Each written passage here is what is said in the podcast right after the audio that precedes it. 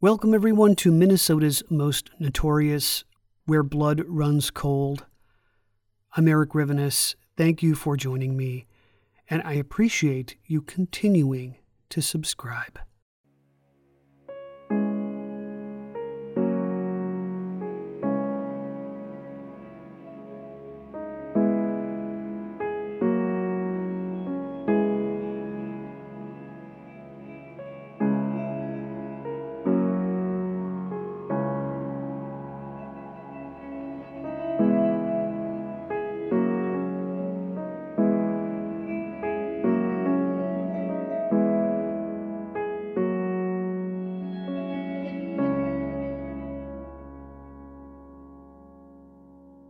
I'm so excited to have David Butwin as my guest today. He is a freelance writer, uh, a journalist. Uh, he's written for the Christian Science Monitor, the Saturday Review, Esquire, Sports Illustrated, and Gourmet magazine, and also at the very beginning of his career at the Minneapolis Star. He is also the author of A Minnesota Kid in Search of Heroes and Ghosts. Great to have you. Thanks a lot. It's great to be here. I'm in Maine, which uh, I like to think of as uh, Minnesota by the sea. Oh, it, it has kind of the same state of mind in Maine? It does. It does. Um, although it's maybe Minnesota in the 50s or 60s up here on mid coast Maine, but there's a similarity. Oh, that's great. So let me start by asking you this uh, what, what prompted you to write this book? Well, I think I'd been mulling it and messing with it for a long time while I was doing a lot of other writing. Uh, and I'd put it aside and I told my daughter, you know, every writer has a book in, in, in inside a drawer in his office. And then I, I, I, I think it was around 1954, my sister, my older sister, had been at a high school reunion, Central High, and a classmate of hers, a guy I knew in the neighborhood, uh, wrote something in a local weekly, the what was it called, uh, Highland Villager, uh, about the old neighborhood. And this kind of spurred me on. I got kind of more interested than I had been in looking back. And so one thing led to another, and uh, I just I kind of started exploring the the earliest days I could remember. That's great. Yeah. So you say in your book that you were born in 1939, but first open your eyes on April 28th, 1949. What happened on that day? Oh, yeah. In the book, uh, I talk about uh, the first opening baseball, opening day baseball game I went to. Um, I think uh, the school let us out, Mattocks Grade School, and we'd get on the streetcar, Snelling, and go out to university and go to the ballpark, Lexington Ballpark. And uh, I was already, a, I called it, I was a rabid fan. My mother corrected me. It's rabid, David, not rabid. But I was a rabid fan already and uh, read the papers every day. And, and so it, baseball was what grabbed me early. So you were a Saints fan. Uh, were the Minneapolis Millers the, the, the enemy back then? Oh, absolutely. Yeah, I do a chapter in the book uh, about public enemy number one, and it had to do with a particular Minneapolis Miller. But um, yeah, we laughed about Minneapolis, although we had friends and relatives in Minneapolis, but we, we thought it was kind of a strange place. It did have better lakes or more lakes, but um, uh, and the Minneapolis Millers played at Nicollet Park, and it was what everyone always called a bandbox. And um, I only got to the, the place once. It was actually a high school Twin City game. It, it, it just felt like enemy territory, so I, I never really saw Millers or Saints game there we don't really have that anymore in Minnesota, like a, an intense rivalry between Minneapolis and St. Paul. I mean, people from their respective cities will will joke about the other sometimes, but I can't imagine going into you know behind enemy lines in the the other twin city, you know, and and feeling that hostility. Yeah, you're right. Um, I mean, I think a lot of it was brought out by the teams, the sports uh, teams. Uh, there were there were hockey teams from each town and uh, that sort of thing. And um, I guess beyond that, you're right. Many Minneapolis kind of always looked down on us. We were the smaller, but we thought we were quainter, and we had Scott Fitzgerald, and they didn't. That's true. Yeah. So uh, you grew up in Highland Park, right? Well, Uh, not technically. Um, that was kind of a funny point I made in the book that um, uh, I grew up on two blocks the other side uh, of Randolph. It would have been north of Randolph, so that didn't put us in Highland Park. Um, and Highland Park was we we thought was a pretty ritzy place, um, but uh, a lot of my friends uh, came came to school from Highland Park, so you know we let them in. What was it like back then? Well, um, you know, I have to say it was a simple, simple time, sort of like Maine is right now. But now I'm, I'm sort of joking. Uh, it was, you know, kids out on the uh, out on the block playing step ball. We had all these games we played. Um, uh, Mattocks Playground was tarred over every uh, early summer, but as soon as uh, we could, we'd be back on on the field playing, and sometimes over at SPA. Now, St. Paul Academy was on Randolph, and uh, we thought it was kind of a goody two shoes school. It was. Um, so we were tough guys, you know, from the other side of Randolph, we thought. Um, and I guess um, there were there were things about it that seemed sort of storybookish, but um, I guess one of the things I, I well remember from early on were uh, were a, mur- a, couple of murders that happened in the 48 and 49. I think we wanted to talk about that. And one was um, the Geraldine Mingo murder of uh, uh, August 1948. Um, that sort of uh, set set things aside. Um, that th- those days for a while we weren't just playing and joking because it was a pretty serious thing. Yeah, Geraldine Mingo. Um, I was doing some research on a book of my own and came across the name Geraldine Mingo, you know, peripherally. Mm-hmm. So I searched the name online and found that you were connected to the case and and learned all about your book, which was kind of cool. So, what do you remember? I mean, you you actually lived through it. I mean, it was it hit close to home for you, right?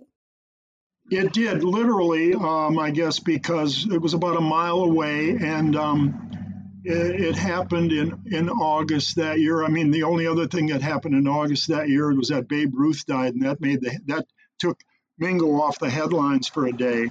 But um, she was uh, found dead. Uh, I think it was off Pinehurst in Highland Park, a mile away, and um, from then on, you know, for the weeks through that summer it was creepy. Uh, it, every day the paper had um, more material on it. it. It, was never solved. Uh, and in the book, I tried to go back and um, talk to the detectives and police about it um, uh, from this period. And for a while, there was even a possibility of some uh, solution to the case, and then that that didn't pan out. But um, you know, I talked to a couple of my friends when when writing the book, and uh, one woman, Jane Fable, that I went to a grade school with, said, um, uh, told me that she and her uh, brother uh, slept, or she had her brother sleep out on the uh, porch on McAllister Street for a week, being afraid of it. And um, I, I, I, remember in the book saying only a week, it was more than a week that I was afraid. Um, and there was a point that's uh, that fall when my sister and I went to um, a friend of hers on Halloween just to top off the night, and her father then uh, I believe drove us home, and his he was saying, well. You don't want to be out on the street. There, some of these cars don't have good brakes, but I always thought that he was saying um, you don't want to be out on the street. There's creeps out there that could do you harm. But meanwhile, there, there were other. There was an, a murder almost at the same uh, day or week, uh, Juanita Wendell, a young babysitter, was abducted and killed. And then a little while later, I think January of 1950, was a somewhat more dramatic story. Uh, a young woman got off a bus on a blizzardy night uh, near, I think, um, sort of Cretin or Cleveland and uh, maybe Princeton, one of those streets over there, and was abducted and killed. And there was even some talk about whether her, uh, the person she was living with, the man of the house, I think it was, was he an uncle or someone? He was, he was a musician. Could he have been involved? Well, that was never solved. But uh, I talked to, I remember a friend of mine uh, from from high school not that long ago when I was doing the book, and he said um, Yes, he remembered Mingo, but as he put it, I was a Mary Agnes Kabiska guy. I mean, he was he was being silly, but um, it was right near his neighborhood, so his neighborhood was rocked more by that. Mine, a mile from his, was was Mingo territory. So she she was the victim, the third victim, Marianne. Yeah, yeah. Of the yeah, I think it was over about uh, 15 months or something like that. She would have been the third one, and uh, is she uh, her her uh, killer was never found either. I don't think any of them were. So um, uh, yeah, that that ca- that caught us off guard. But you know, there were there was more going on then. Um, I'm trying to think of what else was going on. I think one of the interesting things in that period when I was growing up was I had an interest in people who who had a sort of otherness about them, and this included a couple of um, high school star athletes with Japanese names, which was very strange. I mean, St. Paul, let's face it, uh, was white bread country. And uh, to see a name like that in the box scores and, and, in the sports page was strange. And what they were, two of them, and I got in touch with both for the book, um, they had come from the camps uh, uh where they were put away with other Japanese of, of, of American ancestry um, uh, out west and uh, one was Tom Kirihara, and uh, he went to Monroe and was quite an athlete. And the other was Akira Shiozaki. And I remember we had a uh, Marty O'Neill was the guy who did all the sports casting. All I think it was WCCO. I'm not sure. Um, and I, he he called this guy Akira. Well, I knew from living in Hawaii when I did this book, you don't it, that name was mis, mispronounced, but he was an important person um, on this in, in the sports uh, sports world. Then uh, the two of them were. So I kind of tracked them down and and got got to know them at least. Well, I actually met Tom in person and the other uh, by by email and telephone. And then there was a kid that we went. I went to um, didn't go to school with him, but I met him via uh, sports. There was a young guy it, we I was probably in the eighth grade, and we we played something called flag football. You probably know what that is. Sure. Yeah, I played it too. Yep. I bet you did. Where are you from? Well, I was born in Bemidji, grew up in East Bloomington, but lived a lot of my adult life in St. Paul. So I know okay. the area pretty well. Okay, yeah, okay. Well, then you know that, and and that was a matter of pulling the flag out of the guy's rear end instead of instead of t- touching him or tackling him, and we had a game one uh, one day with a, a, school from sort of the mechanic arts capital area. Uh, and there was a kid that we could not keep up with. He was flying left and right. We couldn't tackle, well, tackle him. We couldn't grab the, the, the flag out of his rear end, and uh, he, they beat us.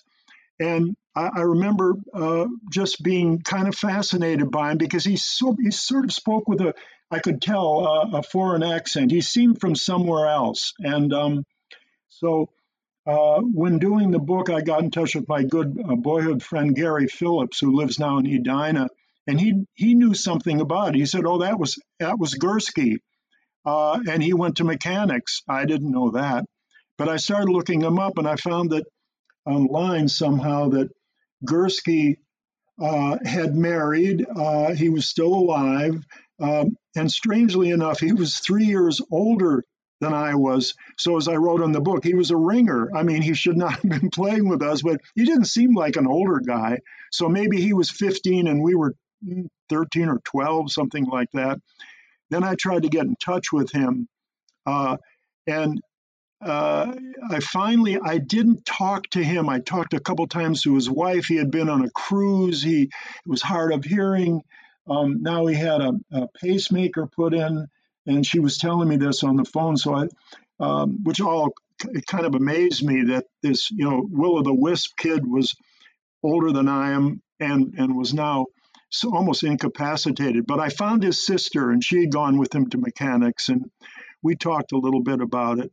Um, and this this was the guy. He was he and uh, the family had left uh, Germany or Poland, uh, they weren't German. They certainly weren't German nationals. I think they had been Poland or Russian, um, possibly Jewish. I, I, didn't quite nail that down.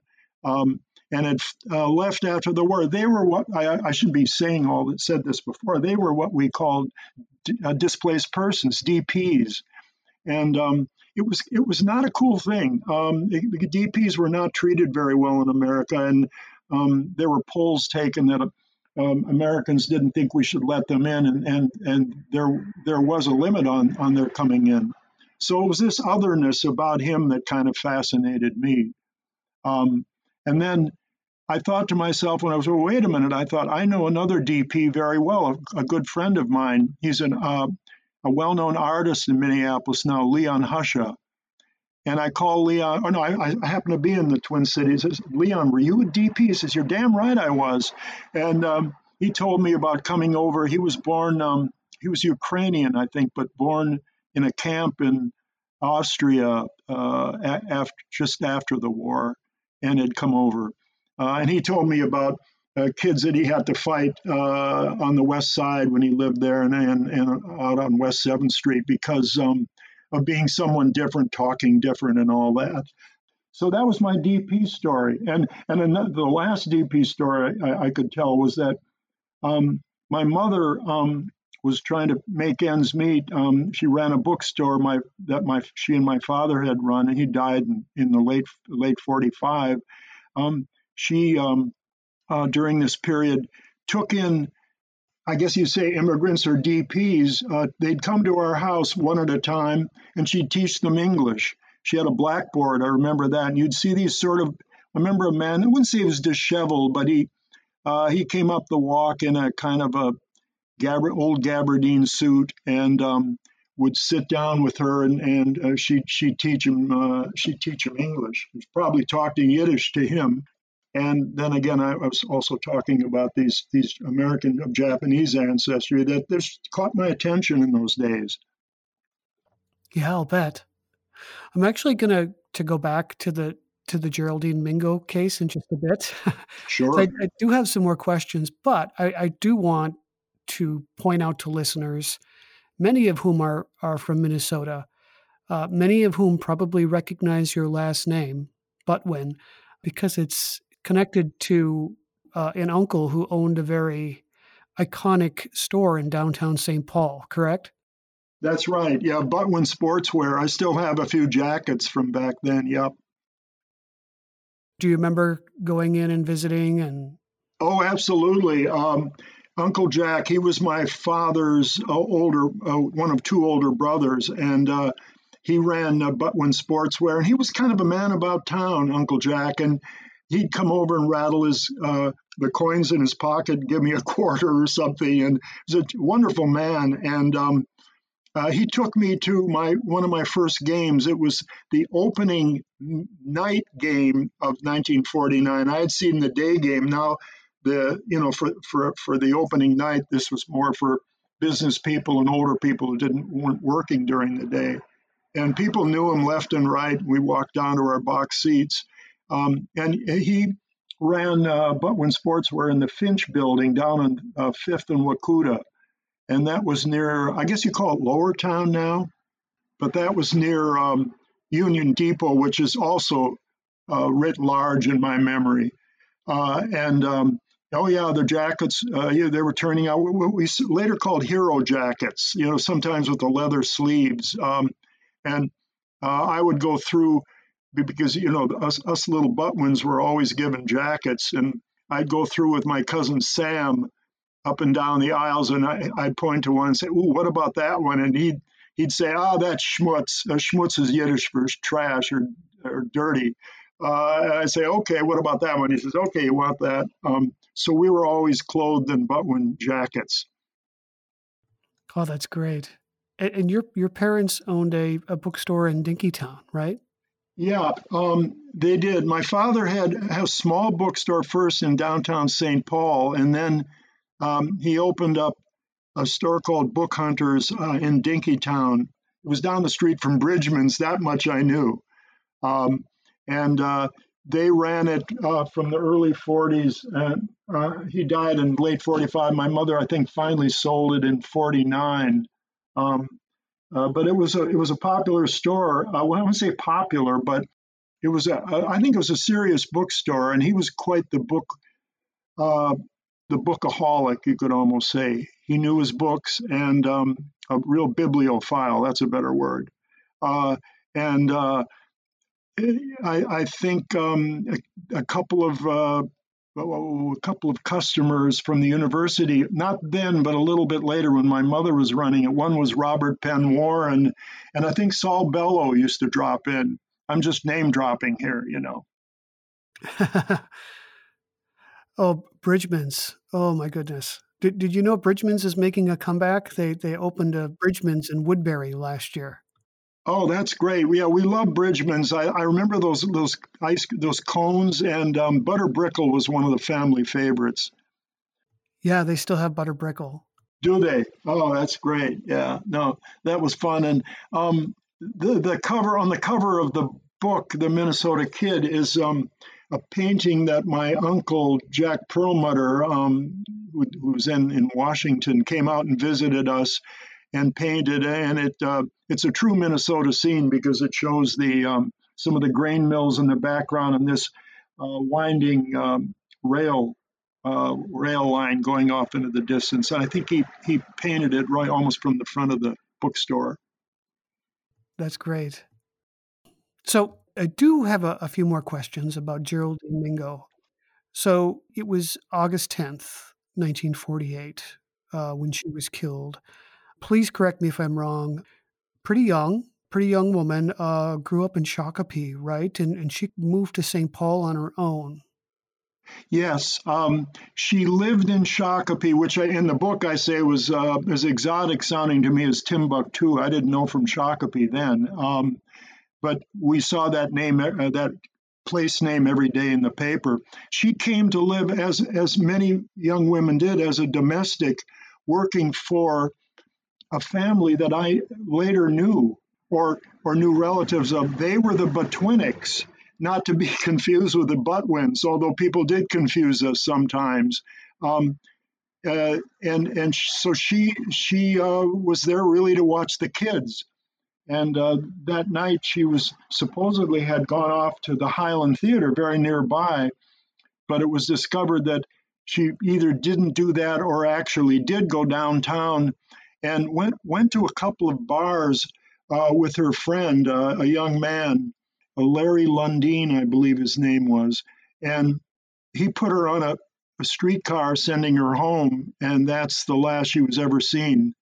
Um, and uh, she was 17, attractive. She looked older in the pictures. I mean, she looked well into her 20s and kind of, you'd almost say stylish, but um, she was just a 17 year old kid, and her body was found in the backyard uh, one morning early by a man named Saul Selle, S E L L E. He looked out out of the back uh, window of his house. He had let his dog out, and he saw the crumpled body. I think out by the driveway or out by the alley. You know, only Minnesota, only St. Paul people in Minneapolis know what an alley is. We don't have them much in the East, but um, she was out by the alley. Her her beaten body, stabbed body, and um, so that's what that's what started it off. And uh, Lundeen was taken down uh, with a de- by a detective to look at the body, and um, he kind of trembled, but he he was somewhat suspected for a while, but he uh, it was that idea was dropped, and uh, you know, no, nobody ever, uh, nobody was ever really connected to the murder.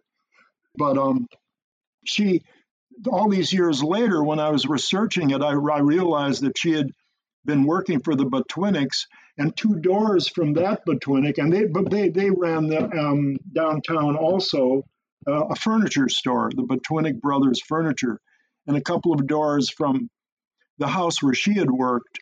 Um, uh, lived a friend of mine, a, a, grade school and high school friend, Conrad Butwinik. And so I got in touch with him and learned a little more. He, he, he was young and didn't much remember her, but his sister did remember her. and I interviewed her, talked to her when she, she was living down in Washington. She had actually remembered going out to Shakopee one time to take the girl home. The police people I talked to uh, I talked to three different cops about it, and actually there was some activity um, all these years later, you know, in 2010 or whenever I was talking to them, that a woman came forth and said that she had questioned whether, somewhat questioned that her late husband might have been the guy who did it because uh, he was a womanizer and, and got around, played around a lot.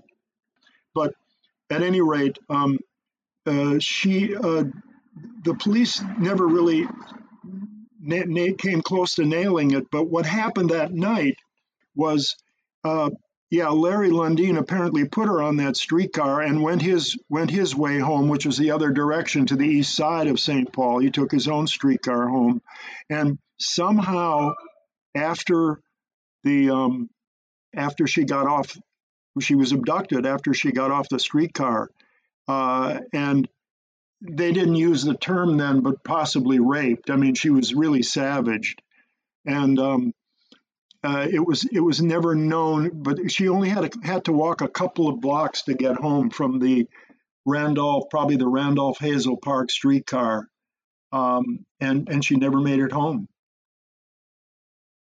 Hmm. So at at the time, was Lundeen uh, the only suspect that you're aware of, or were there some others? Uh, I, I, don't think they got too close to anyone. Um, and I, I, think he was only nominally a suspect because he had seen her, been with her that last night.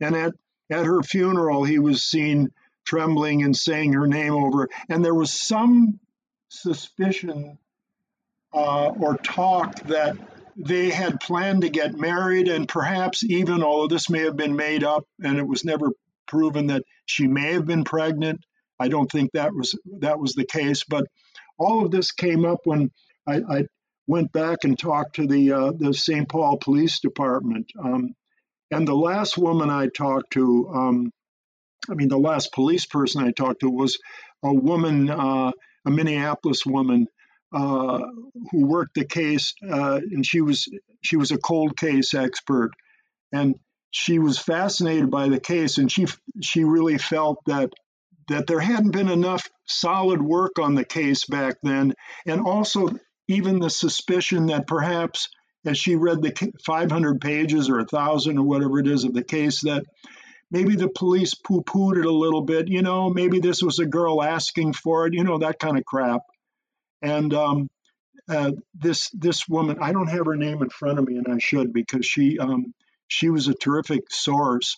But she um, she, she felt that the case didn't get enough attention back then. But then she had to drop it because there just wasn't enough to go by, enough to go on, I should say.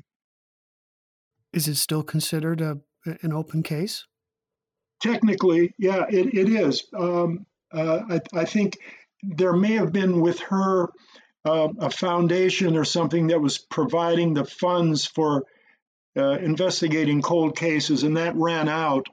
So yes, I mean it probably probably would be. Although you know, it, what is it now? Seventy some years since since that night in August. Yeah.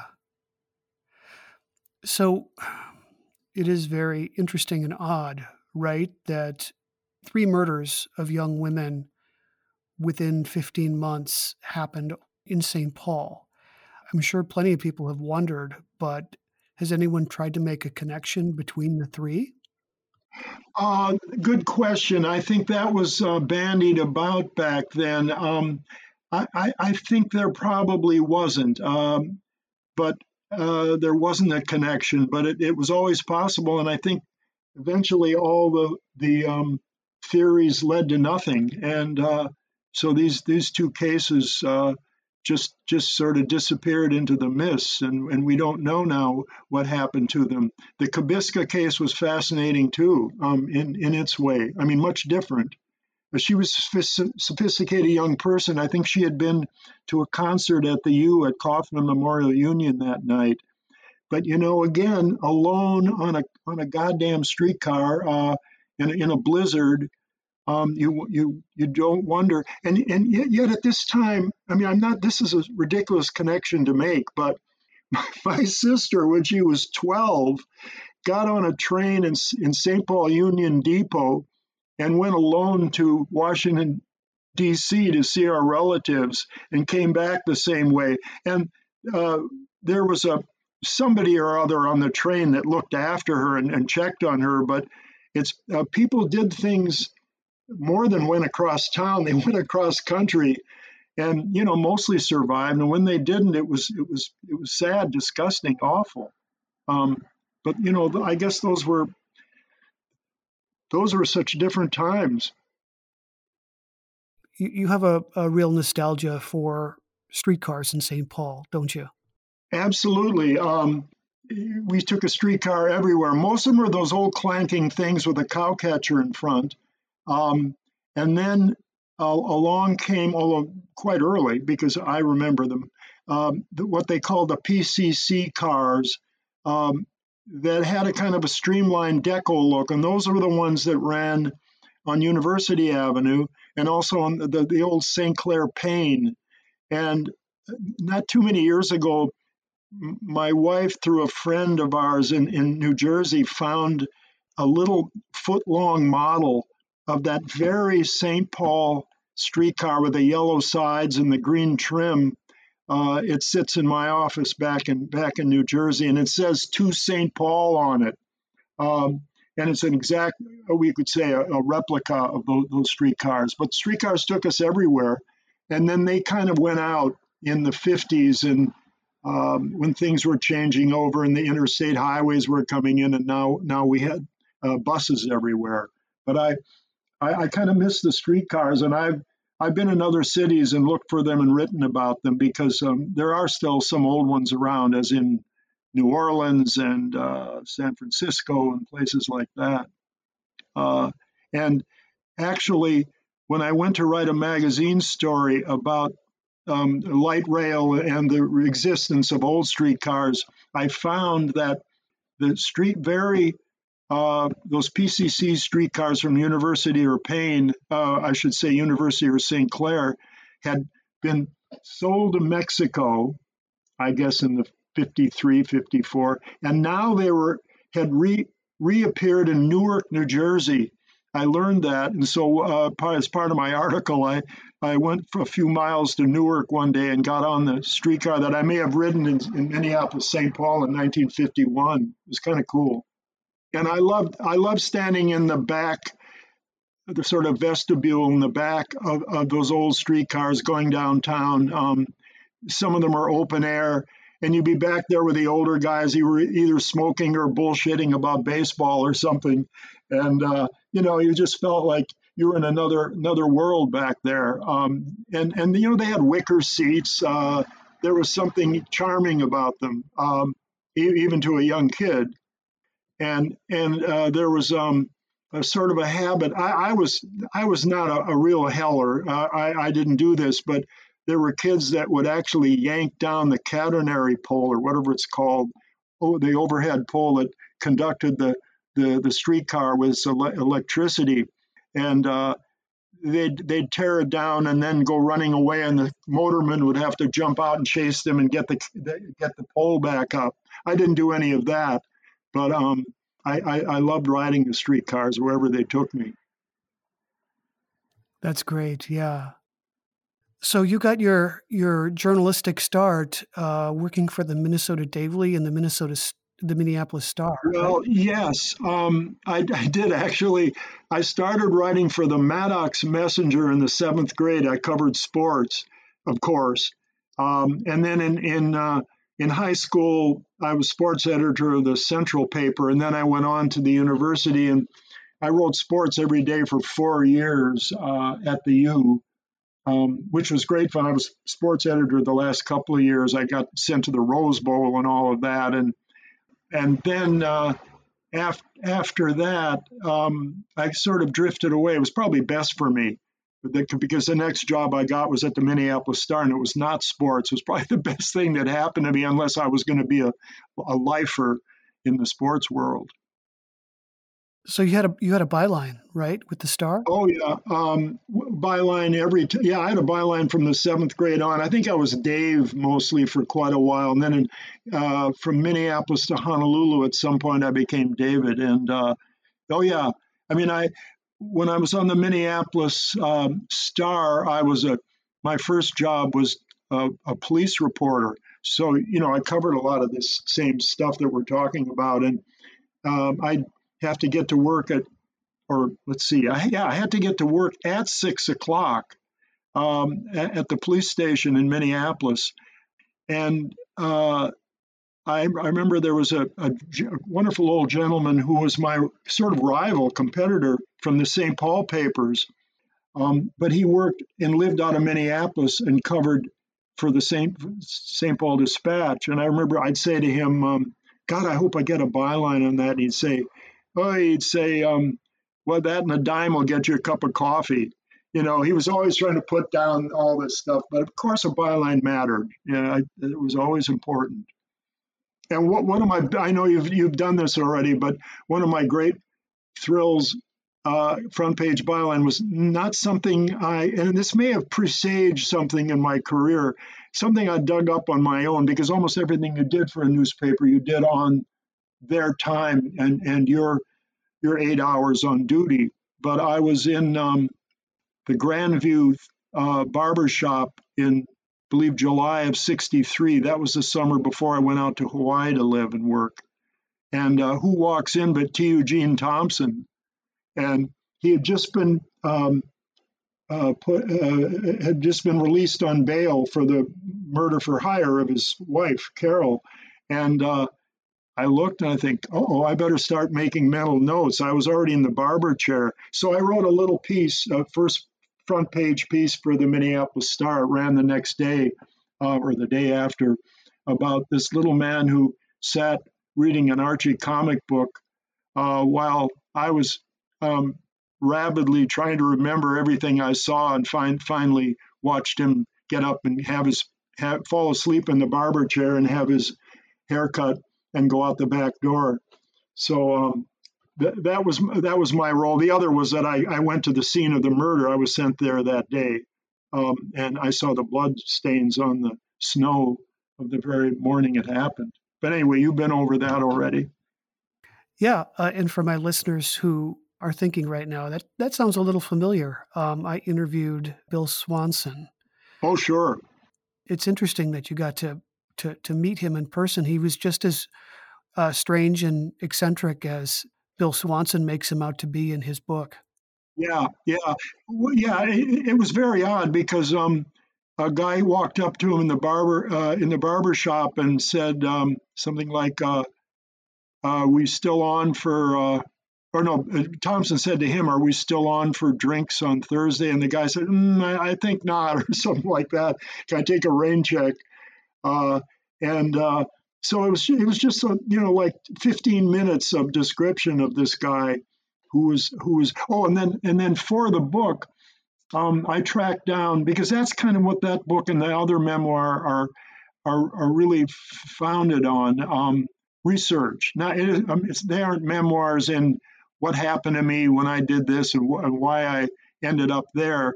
There's there's a lot of bringing it up to the to date, up up to the present. And I talked to the uh, man who ran the barber shop and cut um, his hair that day. I found him all those years later and had a wonderful talk with him about it.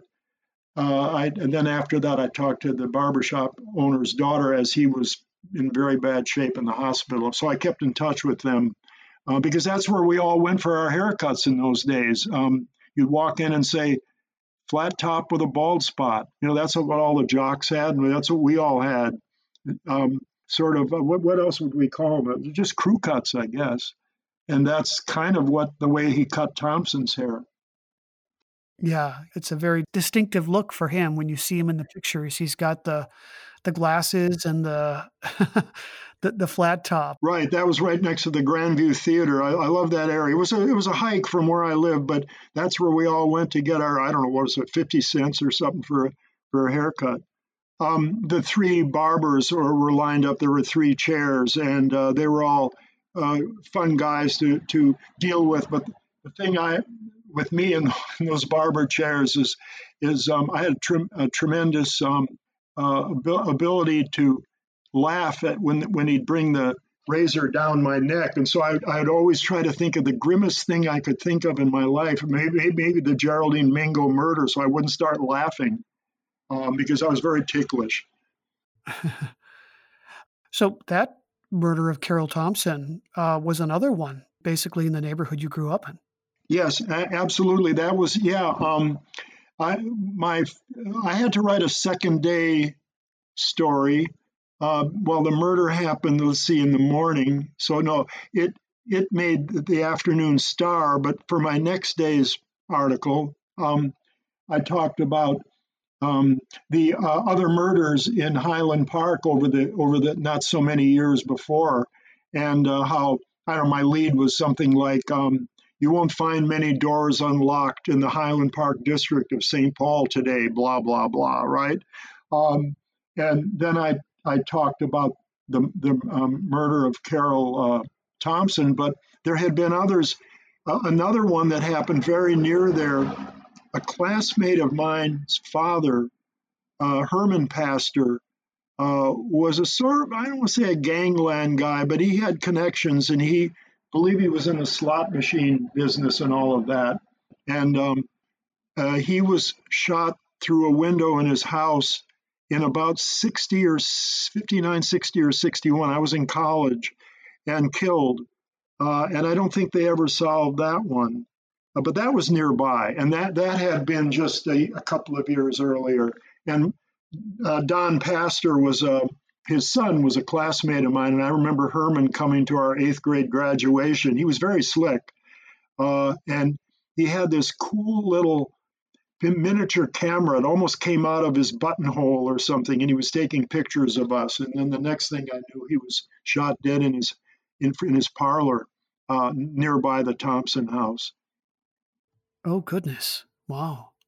Yeah. So so that um that that got my attention, you know, and and it was so much for me uh, close to home because I lived on the other side of, of Randolph, the other side of uh, not uh, within a mile of uh, Highland Park, or, or uh, closer than a mile, but within a mile of these murders. So, and the and the Kabisca one was close. The other one I had mentioned, the girl that was abducted, that was down somewhere near the Capitol, But otherwise, Highland Park had the uh, uh, had it had the murder uh, murder capital at that time.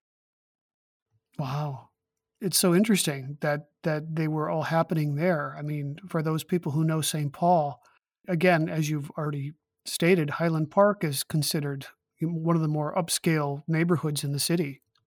Right. Yeah, and and still is. I remember Cecil's Delicatessen. I mean, we had our places to go in Highland Park, and St. Catherine's College was was sort of on that side of things. But um, uh, yeah, for that period of time, um, uh, murder was was front page stuff, and and Highland Park was was the place for it, I guess. I mean.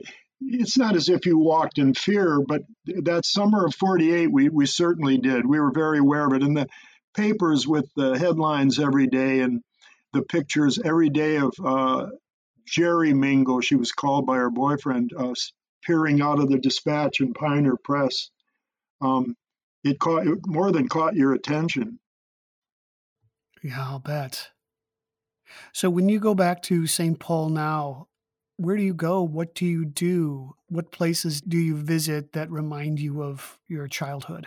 Well, the, the first thing that, that hit me when I went back, and I haven't been back for a while, I need to get back, um, the, the great elm trees that overhung uh, Palace Avenue and all the tr- all the streets in our neighborhood, which really the only thing that gave it any distinction, went out with that Dutch elm disease years ago. So, and trees have, have come in and somewhat shaded the street, but um, um, I'd, I'd, go back now to um, the Mattocks playground. There is no more Mattocks School, um, but there's a playground and tennis courts, which, I mean, tennis would have been unheard of. Uh, I think you could have found tennis courts maybe at possibly at St. Paul Academy then.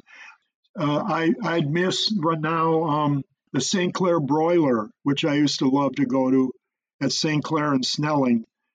And uh, I would I would just uh, walk the neighborhood. Definitely go downtown. I used to love um, Rice Park. Uh, was a sweet little park with a li- great library on one side, the court, uh, the courthouse on the other, um, uh, and and it it was uh, the center, some somewhat, I think, of the um, winter carnival when the, there'd be a a, uh, a castle, uh, an ice castle there. Um, and I, I love downtown. I just walk the streets of downtown. I probably wouldn't know much of it anymore. And of course, I don't. I wouldn't. Uh, uh, I wouldn't forget Minneapolis because um, my mother had moved there, and I went to school in Minneapolis. My sister had lived in Minneapolis, so um, I'd probably I'd probably hit the Mill City too. You know, I liked that Uptown district and some of the and definitely the campus and Dinkytown. I'd go back there. Right. Yeah, I'm. I, I really missed the St. Clair broiler as well. They had the the most delicious waffle fries. Oh boy, yeah. And then uh, I'm sure you're, you're you're aware of this too. For many many years, William Kent Krueger, the, the famed uh, fiction writer from Minnesota, wrote his books at the St. Clair broiler. Oh, I didn't know that. Is he the mystery writer? Yeah, yeah. He he writes a lot of stories about northern Minnesota. I should look that up. Yeah, I love the broiler, and you know, but even before that, it was called. This is before your time, and way back in my time, this it was called the St. Clair Sweet Shop. Um, I think it was more of a dessert place, coffee and dessert place. Um, so I'm trying to think of what it was that I'm, I, I remember I took my mother there last time I saw her, um, and uh, she she wanted we we I picked her up at the Sholom residence way out by Como Park, and it was a snowy day, and uh, I said, "Come on, let's go get you a real meal." So we went to the uh, uh, the St. Clair broiler, and uh, she uh, she was dying for um, what was it she wanted? Pam, do you know what my mother wanted that day? I'm trying to think of what it was. Uh, it was definitely not kosher. I'm trying to remember what it was, but she wanted coleslaw on the side. And uh, I, have been back a couple times since. It was it was kind of a, a family uh, family meeting place. Yeah, yeah, yeah. That that place is sorely missed. That's for sure. So you have a website. Uh, let's talk about your your book and and how people can contact you if they would like to purchase it. What would you suggest? Um, well, yeah, the, the way to get the book is to go to davidbutwin.com, um, the, the website, and there you can see how to get the Minnesota Kid book or the one or the one about Hawaii. Uh, and and that that's that's the way you do it. Um, there's no actually no other way. Now the only catch is um, I'm my stash of books is back in Jersey right now. I'll be back in a few weeks and I'm the I'm the one who packages them and sends them out. I have plenty, uh, so that's how you do. And you can read up on the book, the two books, and a little bit about me uh, uh, on a very pretty website that my wife, the artist and graphic designer, put together. Are people able to finagle a, an autograph out of you? Oh yes, absolutely. I'll, I'll yeah yeah because I'm I'm the guy who uh, puts the book uh, in the little uh, envelope. Um, I'll, I'll, write anything you want on it, sure. Uh, and and that's that's a fun thing to do. And then I'll pop it in the mail, and um, and you'll get it a few days later. That's great. Well, well, thank you so much for for coming on and sharing some of your your memories and stories from your book. This has been really really interesting. Well, I, I enjoyed it a lot. And th- and by the way, where do, where have you lived in St. Paul? Oh boy. oh, okay. I, have lived I've lived in Lower Town. Um, I owned a house on, on Daly Street off of West Seventh. Oh yeah. For a while, I lived in the Lincoln Court Apartments. I was obsessed with John Dillinger's shootout at the Lincoln Court oh, Apartments. Boy. There you go. Yeah.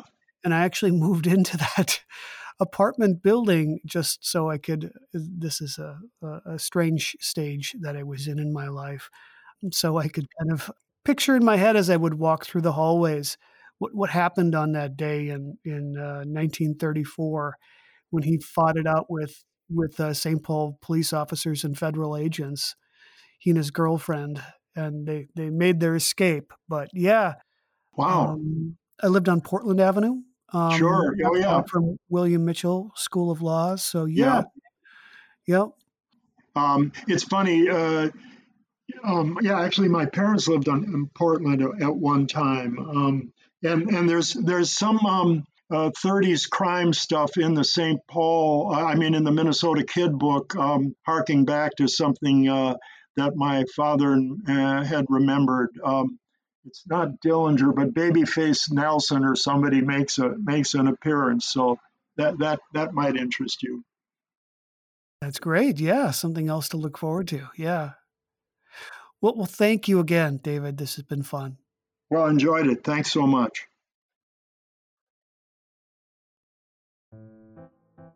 Again, I have been speaking to David Butwin, author of A Minnesota Kid in Search of Heroes and Ghosts. This is Minnesota's most notorious where blood runs cold. Until next time.